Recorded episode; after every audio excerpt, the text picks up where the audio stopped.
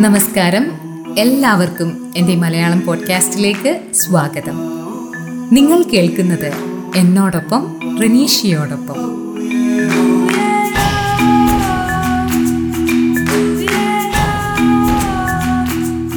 യാത്രകൾ ഇഷ്ടപ്പെടാത്തവര് കുറവായിരിക്കുമല്ലേ എവിടേക്കെങ്കിലും യാത്ര പോണൂന്ന് പറയുമ്പോൾ തന്നെ വലിയ സന്തോഷമായിരിക്കും യാത്രയെ ഇഷ്ടപ്പെടുന്നവർക്ക്. എന്നാൽ യാത്ര ഇഷ്ടപ്പെടാത്തവരുണ്ട്. യാത്ര എന്ന് കേൾക്കുമ്പോൾ തന്നെ അയ്യോ ഇത്രയും ദൂരം യാത്ര ചെയ്യണോ? എന്നായിരിക്കും അവർ ചോദിക്കുക. യാത്രകൾ നമുക്ക് പുതിയ കാഴ്ചകൾ മാത്രമല്ല അല്ലേ തരുന്നത്. പുതിയ അനുഭവങ്ങൾ പുതിയ അറിവുകൾ ഇതൊക്കെ നമുക്ക് യാത്രയിൽ നിന്ന് കിട്ടാറുണ്ടല്ലേ? മനസ്സൊക്കെ ഒന്ന് റിഫ്രഷ് ആക്കി മൊത്തത്തിലൊന്ന് റീചാർജ് ചെയ്യാനും യാത്ര നല്ലതാണ്. ഇന്നത്തെ എപ്പിസോഡിൽ എന്റെ ഒരു യാത്രയിൽ നിന്ന് എനിക്ക് കിട്ടിയ കുറച്ച് അറിവുകളാണ് നിങ്ങളുമായി ഞാൻ ഷെയർ ചെയ്യുന്നത്. കഴിഞ്ഞ ഡിസംബറിൽ ഞങ്ങൾ നിലമ്പൂരിലേക്കൊരു യാത്ര പോയിട്ടുണ്ടായിരുന്നു. ഞങ്ങളുടെ കൂടെ ഞങ്ങളുടെ ഫാമിലി ഫ്രണ്ട്സും ഉണ്ടായിരുന്നു. മൂന്ന് ദിവസം അവിടെ താമസിക്കുക ഒന്ന് റിഫ്രഷ് ആകുക ഇതൊക്കെയായിരുന്നു ഞങ്ങളുടെ ആ ഒരു യാത്രയുടെ ലക്ഷ്യം എന്ന് പറയുന്നത്.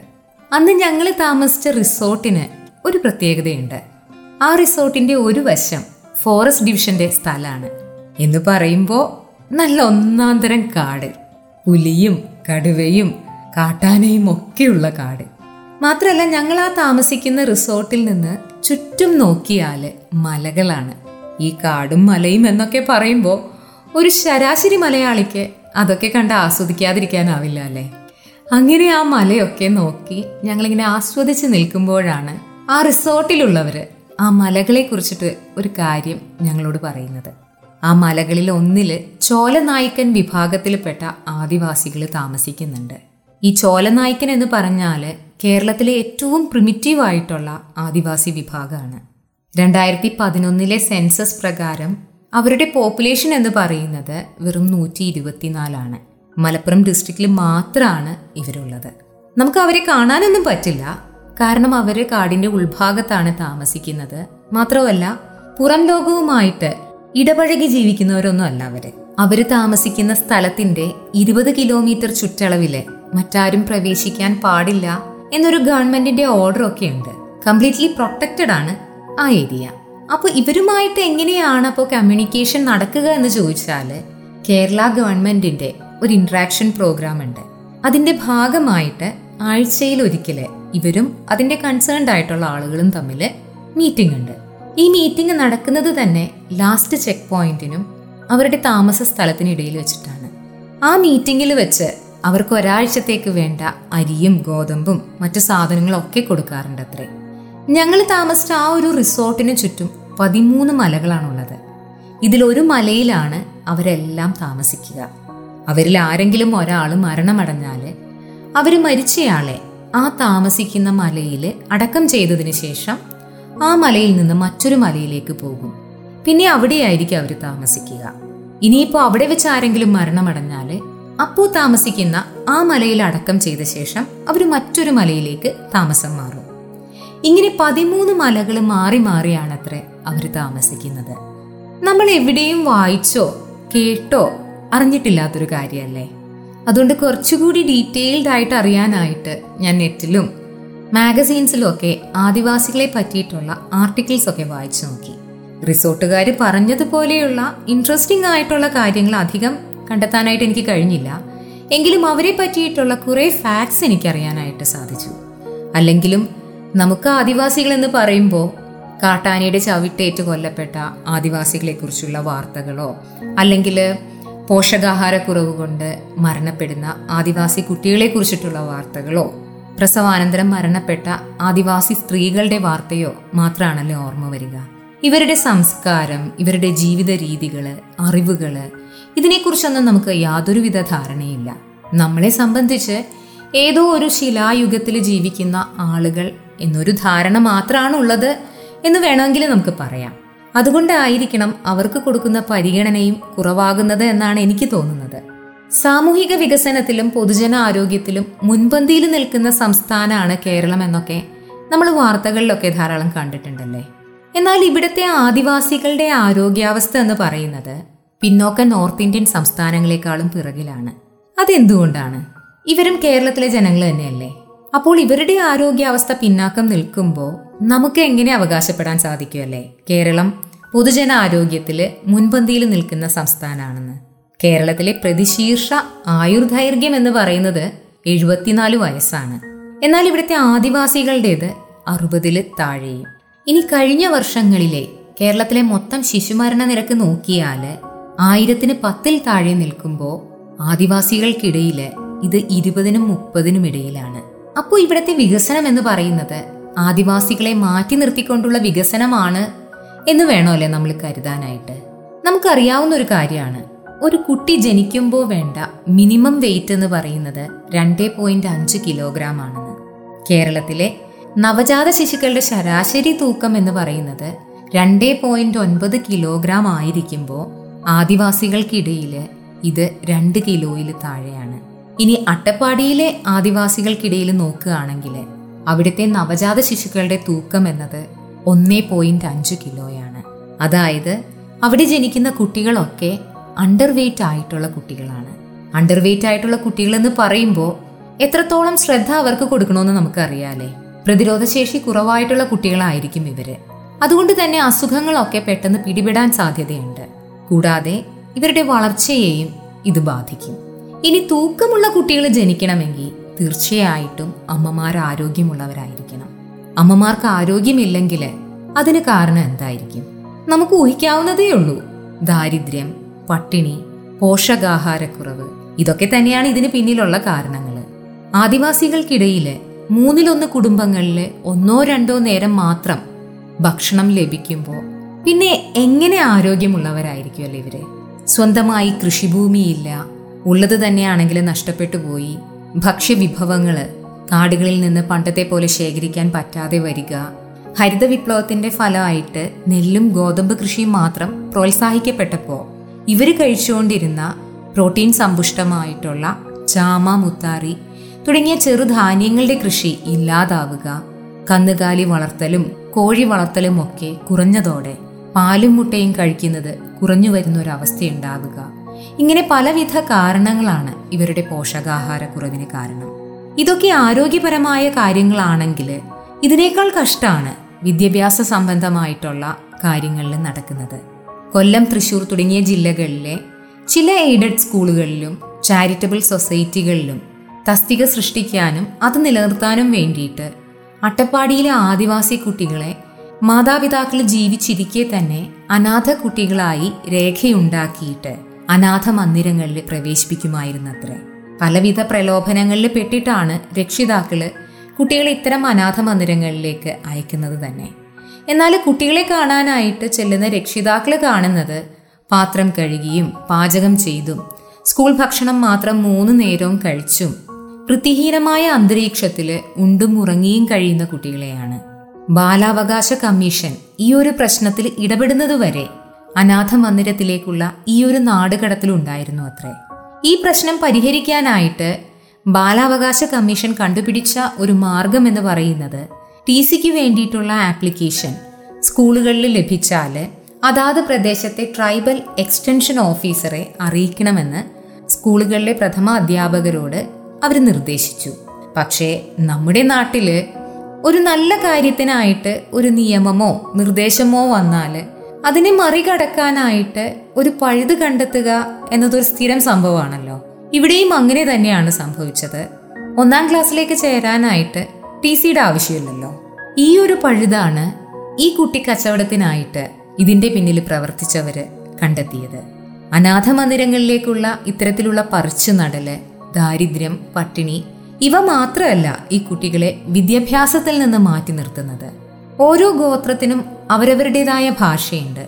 എന്നാൽ ഇവർ പഠിക്കുന്നിടത്ത് അധ്യാപകരുടെ ഭാഷയും പാഠപുസ്തകത്തിലെ ഭാഷയും ഒക്കെ ഗോത്രഭാഷയുമായിട്ട് വ്യത്യാസമുള്ളതാണ്. ഈ ഒരു ഭാഷാ വ്യത്യാസം പഠനത്തിൽ നിന്ന് ഇവരെ പിന്നോട്ട് വലിക്കുന്നതിനുള്ള ഒരു പ്രധാന കാരണം തന്നെയാണ്. ഇതിന് പരിഹാരമായിട്ട് പലവിധ പരിപാടികളും നടപ്പിലാക്കുന്നുണ്ടെങ്കിലും ആ ലക്ഷ്യത്തിലേക്ക് എത്തിച്ചേരാനായിട്ട് ഇതുവരെ സാധിച്ചിട്ടില്ല എന്നതൊരു യാഥാർത്ഥ്യമാണ്. നമ്മുടെ കേരളത്തിലെ ആദിവാസികൾ നേരിടുന്ന ചില പ്രശ്നങ്ങളെ പറ്റിയാണ് ഇപ്പോൾ ഞാൻ പറഞ്ഞത്. എന്നാൽ ലോകത്താകമാനം പലയിടങ്ങളിലായിട്ടുള്ള ആദിവാസികൾ നേരിടുന്ന പ്രശ്നങ്ങൾ പലതാണ്. ആൻഡമാൻ നിക്കോബാറിലെ നോർത്ത് സെന്റനൽ ഐലൻഡിനെ പറ്റിയിട്ട് നിങ്ങൾ കേട്ടിട്ടുണ്ടാവും.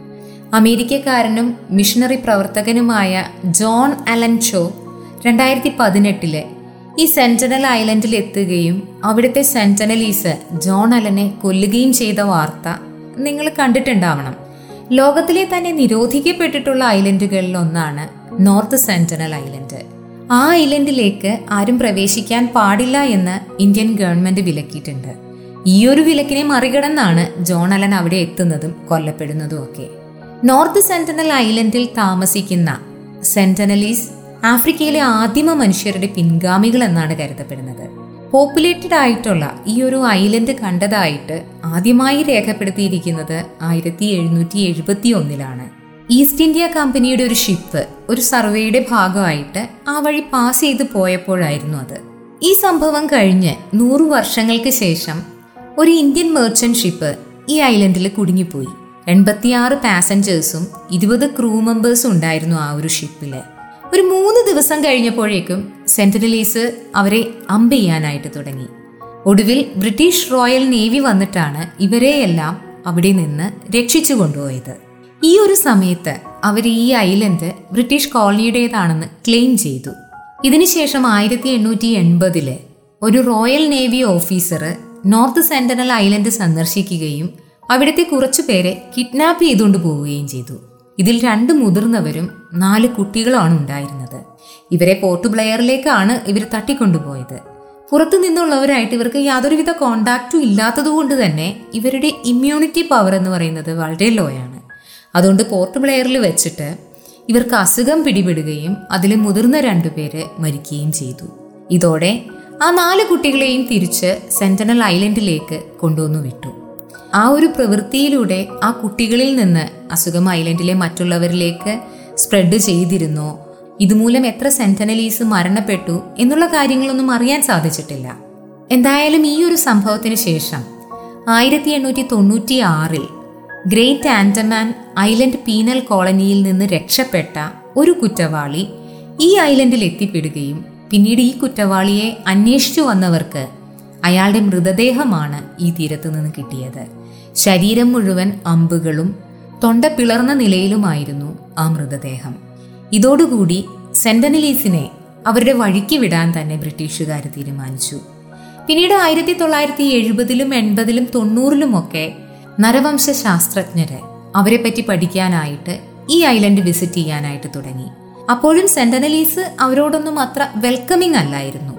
എന്നാലും വിസിറ്റ് ചെയ്യുന്ന നരവംശ ശാസ്ത്രജ്ഞര് സെന്റനലീസിന് വേണ്ടിയിട്ട് തേങ്ങ കലം പാത്രങ്ങൾ പ്ലാസ്റ്റിക് ടോയ്സ് പന്നി ഇവയൊക്കെ കൊണ്ടു കൊടുക്കുമായിരുന്നു ഇതിൽ ഒട്ടുമിക്ക സാധനങ്ങളും അവർ മണലിൽ തന്നെ കുഴിച്ചിട്ടു. എന്നാൽ തേങ്ങയും കലത്തിൽ നിന്നും പാത്രത്തിൽ നിന്നുള്ള മെറ്റൽസും അവർ അവരുടെ ആവശ്യത്തിനായിട്ട് ഉപയോഗിച്ചു. ആയിരത്തി തൊള്ളായിരത്തി തൊണ്ണൂറ്റാറായപ്പോഴേക്കും ഇന്ത്യ ഗവൺമെന്റ് ഈ നരവംശ ശാസ്ത്രജ്ഞരുടെ ഐലൻഡിലേക്കുള്ള വിസിറ്റ് നിർത്തലാക്കി. രണ്ടായിരത്തി നാലിൽ സുനാമി ഉണ്ടായപ്പോൾ സെന്റനലീസിന് എന്തെങ്കിലും സഹായം ആവശ്യമുണ്ടോ? അവരുടെ ഐലൻഡിന് എന്തെങ്കിലും ഡാമേജ് വന്നോ? എന്നൊക്കെ അറിയാനായിട്ട് ആ ഐലൻഡിന് മുകളിൽ കൂടി ഇന്ത്യൻ കോസ്റ്റ് ഗാർഡ് ഹെലികോപ്റ്ററിൽ നിരീക്ഷിക്കുന്ന സമയത്ത് ഹെലികോപ്റ്ററിനെ ലക്ഷ്യമാക്കിയിട്ട് അമ്പ ചെയ്യുന്ന സെന്റനലീസിനെ കുറിച്ച് ആ സമയത്ത് ലോകം മുഴുവൻ ചർച്ച ചെയ്യുണ്ടായിട്ടുണ്ട് എന്തായാലും സുനാമി കൊണ്ട് അവർക്ക് യാതൊരുവിധ പ്രോബ്ലവും ഉണ്ടായിട്ടില്ല എന്നാണ് ഇന്ത്യൻ കോസ്റ്റ് ഗാർഡിന് അന്ന് മനസ്സിലാക്കാനായിട്ട് സാധിച്ചത്. പിന്നീട് സെന്റ് അനലീസിനെ കുറിച്ച് പുറം ലോകം അറിയുന്നത് രണ്ടായിരത്തി ആറിൽ അവിടെ എത്തപ്പെട്ട രണ്ട് മത്സ്യത്തൊഴിലാളികളെ ഇവരെ കൊന്നു കുഴിച്ചു മൂടി എന്ന വാർത്തയിലൂടെയാണ്. പുറം ലോകവുമായിട്ട് യാതൊരുവിധ ബന്ധവും സ്ഥാപിക്കാൻ താല്പര്യമില്ല എന്ന് പല കാലങ്ങളിലൂടെയുള്ള തങ്ങളുടെ പ്രവൃത്തികളിലൂടെ അവർ കാണിച്ചു തരുന്നുണ്ട്. ഇങ്ങനെയുള്ളവരുടെ അടുത്തേക്കാണ് മിഷണറി പ്രവർത്തനവുമായിട്ട് രണ്ടായിരത്തി പതിനെട്ടിൽ ജോണലൻ എത്തുന്നത്. പുറം ലോകവുമായിട്ട് ബന്ധം വേണ്ട എന്ന് തീരുമാനിക്കാൻ അവർക്ക് അവരുടേതായ കാരണങ്ങൾ ഉണ്ടാകുമല്ലേ അത് മാനിക്കാതെ വീണ്ടും വീണ്ടും ചെല്ലുമ്പോൾ അതെന്ത് സഹായത്തിനാണ് എന്ന് പറഞ്ഞാലും അവരോട് ചെയ്യുന്ന ദ്രോഹം തന്നെയാണ്. ബ്രസീലിലെ അമോണ്ടോസ് എന്ന ആദിവാസി വിഭാഗത്തെ കുറിച്ചിട്ട് ഒരു പത്ത് മിനിറ്റ് ദൈർഘ്യമുള്ള ഒരു ഡോക്യുമെന്ററി ഉണ്ട്. ടെൻ തൗസൻഡ് ഇയേഴ്സ് ഓൾഡർ എന്നാണ് ആ ഡോക്യുമെന്ററിയുടെ പേര്. ഈ ഡോക്യുമെന്ററി കണ്ടു കഴിഞ്ഞപ്പോഴാണ് നരവംശാസ്ത്രജ്ഞരും അല്ലാത്തവരുമൊക്കെ സെന്റനൽ ഐലൻഡിലേക്ക് ചെന്ന് അവരുമായിട്ട് കോണ്ടാക്ട് ചെയ്യാൻ ശ്രമിക്കുന്നത് എത്ര ദ്രോഹപരമായിട്ടുള്ളൊരു കാര്യമാണെന്ന് എനിക്ക് മനസ്സിലാകുന്നത്. ഈ ഡോക്യുമെന്ററി സ്റ്റാർട്ട് ചെയ്യുന്നത് ആയിരത്തി തൊള്ളായിരത്തി എൺപത്തി ഒന്നിലെ അമോന്റോസ് ആദ്യമായി മോഡേൺ ബ്രസീലിയൻസുമായിട്ട് കോണ്ടാക്ട് ചെയ്യുന്ന വിഷ്വൽസിലൂടെയാണ്. ആദ്യമൊക്കെ മറ്റുള്ളവരായിട്ട് ഇടപഴകാൻ ഇവർ വിമുഖത കാണിക്കുന്നതൊക്കെ നമുക്ക് ആ വീഡിയോയിൽ കാണാനായിട്ട് കഴിയും. പിന്നീട് അവരുമായിട്ട് കോണ്ടാക്ട് ചെയ്യുകയും അവർ കൊണ്ടുവന്ന സാധനങ്ങൾ വാങ്ങുന്നതും ഒക്കെ കാണാം. ഏതാനും ആഴ്ചകൾക്ക് ശേഷം അവരിൽ കുറച്ച് പേർക്ക് ഇമ്മ്യൂണിറ്റി ഇല്ലാത്തത് കൊണ്ട് തന്നെ ചിക്കൻ പോക്സും കോമൺ കോൾഡും ഒക്കെ പിടിപെടുന്നതും കാണാം. പിന്നീട് ഡോക്യുമെന്ററിയിൽ കാണിക്കുന്നത് ഇരുപത് വർഷങ്ങൾക്ക് ശേഷമുള്ളവരെയാണ്. ഈ ഇരുപത് വർഷങ്ങൾക്ക് ശേഷം അവിടെയുള്ള മെജോറിറ്റി ട്രൈബ്സും ചിക്കൻ പോക്സോ കോമൺ കോൾഡോ ഒക്കെ വന്ന് മരണപ്പെട്ടു. അവശേഷിക്കുന്നവരിൽ മുതിർന്നവര് പഴയ കാലത്തെക്കുറിച്ച് ഓർക്കുമ്പോൾ പുതിയ ജനറേഷൻ അവരുടെ മുൻ തലമുറക്കാരെക്കുറിച്ച് ഓർത്ത് നാണക്കേടാണ് തോന്നുന്നത് എന്നാണ് പറയുന്നത്. അവർക്ക് മോഡേൺ ബ്രസീലിയൻസിനെ പോലെ ജീവിക്കാനാണ് ആഗ്രഹം. ഒരുപക്ഷെ ആയിരത്തി തൊള്ളായിരത്തി എൺപത്തി ഒന്നിൽ അങ്ങനെയൊരു ഇടപഴകൽ നടന്നില്ലായിരുന്നെങ്കിൽ ആ ഒരു വിഭാഗത്തിന് ഇങ്ങനെയൊന്നും സംഭവിക്കുമായിരുന്നില്ല. സെന്റനലീസിൽ നിന്നും മറ്റുള്ളവർ മാറി നിൽക്കുന്നതാണ് അവർക്ക് നല്ലതെന്ന് പറയാൻ ഇനി മറ്റൊരു ഉദാഹരണം തപ്പേണ്ട കാര്യമില്ല അല്ലേ? ഇനി നമ്മുടെ കേരളത്തിലെ ആദിവാസികളിലേക്ക് തന്നെ നമുക്ക് തിരിച്ചു വരാം. ഈ ഒരു എപ്പിസോഡിന് വേണ്ടിയിട്ട് പ്രിപ്പയർ ചെയ്യുന്ന സമയത്താണ് സിനിമാ നടനും എം പിയുമായ സുരേഷ് ഗോപി രാജ്യസഭയിലെ ആദിവാസികളെ കുറിച്ച് സംസാരിക്കുന്ന വീഡിയോ കാണുന്നത്. ആ ഒരു പ്രസംഗത്തിൽ അദ്ദേഹം ആദിവാസികൾ നേരിടുന്ന പ്രശ്നങ്ങളെപ്പറ്റി സംസാരിക്കുന്നതോടൊപ്പം തന്നെ അവരുടെ പ്രശ്നങ്ങൾ കേന്ദ്ര സർക്കാരിനെ അറിയിക്കാനായിട്ട് ഒരു ട്രൈബൽ കമ്മീഷനെ അയക്കണമെന്നും ആവശ്യപ്പെടുകയുണ്ടായിട്ടുണ്ട്. ഒരു കാര്യം കൂടി അദ്ദേഹം ആ പ്രസംഗത്തിൽ പറഞ്ഞിട്ടുണ്ട്. ആദിവാസി വിഭാഗങ്ങൾക്കിടയിലെ പരമ്പരാഗത ആയുർവേദ വൈദ്യം പ്രാക്ടീസ് ചെയ്യുന്നവരെ പ്രോത്സാഹിപ്പിക്കാനായിട്ട് ഇടപെടൽ ഉണ്ടാകണമെന്നും അല്ലെങ്കിൽ ഇവരുടെ പ്രൊഡക്റ്റുകൾ വിദേശ രാജ്യങ്ങളിലെ പേറ്റന്റ് കമ്പനികൾ സ്വന്തമാക്കുന്ന സ്ഥിതി ഉണ്ടാകുമെന്നുമാണ് അദ്ദേഹം പറഞ്ഞത്. എത്രയോ ശരിയായിട്ടുള്ളൊരു ഒരു കാര്യമാണല്ലേ നമ്മുടെ സ്വന്തമായിട്ടുള്ള പലതും മറ്റുള്ളവർ പേറ്റന്റ് എടുത്തിട്ടുള്ള അനുഭവങ്ങൾ നമുക്കിതിന് മുൻപ് ഉണ്ടായിട്ടുണ്ട്. പുരോഗമനം ഉണ്ടാകുന്നത് നമ്മളെപ്പോലെ അവർ ജീവിക്കുമ്പോഴല്ല. മറിച്ച് അവരുടെ ജീവിതത്തെ തിരിച്ചറിഞ്ഞ് അവരുടെ സംസ്കാരത്തെയും ഭാഷയെയും ജീവിത രീതികളെയും തിരിച്ചറിഞ്ഞ് അവരുടെ ആവശ്യങ്ങൾ കണ്ടറിഞ്ഞ് അതിനുവേണ്ട സഹായങ്ങൾ ചെയ്തു കൊടുത്ത് അവരെ ഉയർത്തിക്കൊണ്ടുവരുമ്പോഴാണ്. അപ്പോൾ നിങ്ങളുടെ അഭിപ്രായങ്ങൾ എന്നോടൊപ്പം ഡോട്ട് റെനീഷ്യ എന്ന എന്റെ ഇൻസ്റ്റഗ്രാം പ്രൊഫൈലിലൂടെ അറിയിക്കുക. കൂടുതൽ വിശേഷങ്ങളുമായി അടുത്ത എപ്പിസോഡിൽ കണ്ടുമുട്ടാം. നിങ്ങളോടൊപ്പം റെനീഷ്യ.